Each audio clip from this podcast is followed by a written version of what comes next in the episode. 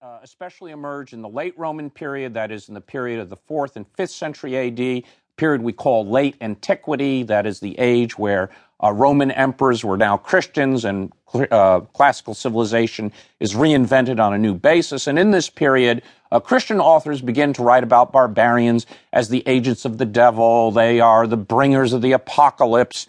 Uh, one only has to read the writings of Saint Jerome or, or Saint Augustine. The Goths sacked Rome, and this has to be worked out in Christian uh, ideology and theology. And that image and that connotation meant that barbarians were pagans. They were worshipers of the demons and old gods. They had not yet uh, been given the benefits of the Christian faith.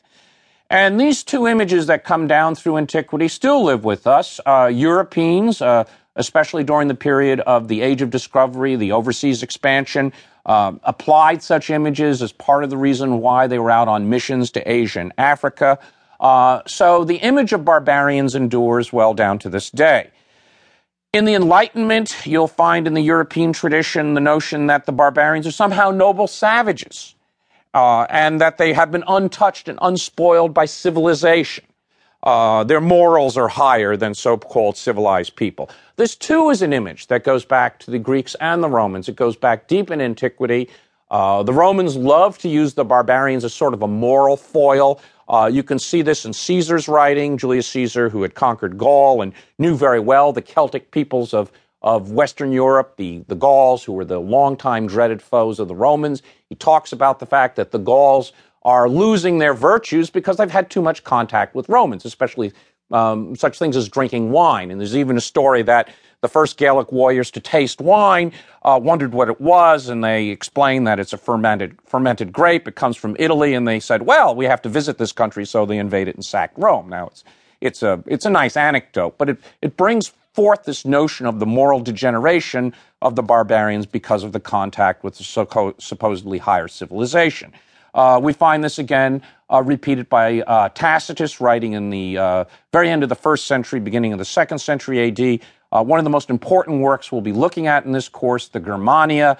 Uh, the Germania is supposed to be an ethnographic study. It was written uh, to describe the German tribes in Central Europe. And it turns out in many ways uh, as a way for Tacitus to carry out all sorts of moral and political judgments of what the Roman Empire was like, and the Germans are always the foil to that.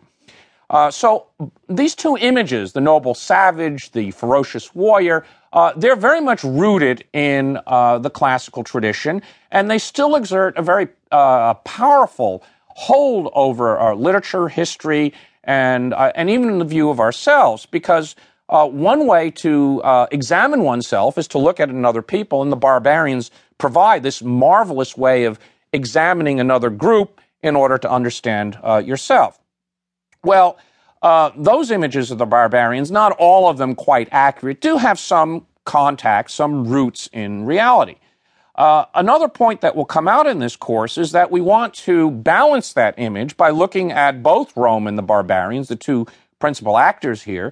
And uh, a lot of new evidence that has been uncovered by archaeologists uh, who have provided a wealth of information about the material life uh, between Romans and barbarians at various stages in Roman history. Remember, we're going to cover nearly a thousand years here, so the situation is constantly changing in terms of uh, uh, the economic and social patterns we're examining. And, and there they uh, provide information about material culture, uh, exchange uh, between Romans and barbarians, Uh, the fact that while they did clash, uh, there was also intermarriage, there was uh, exchange of customs, material culture.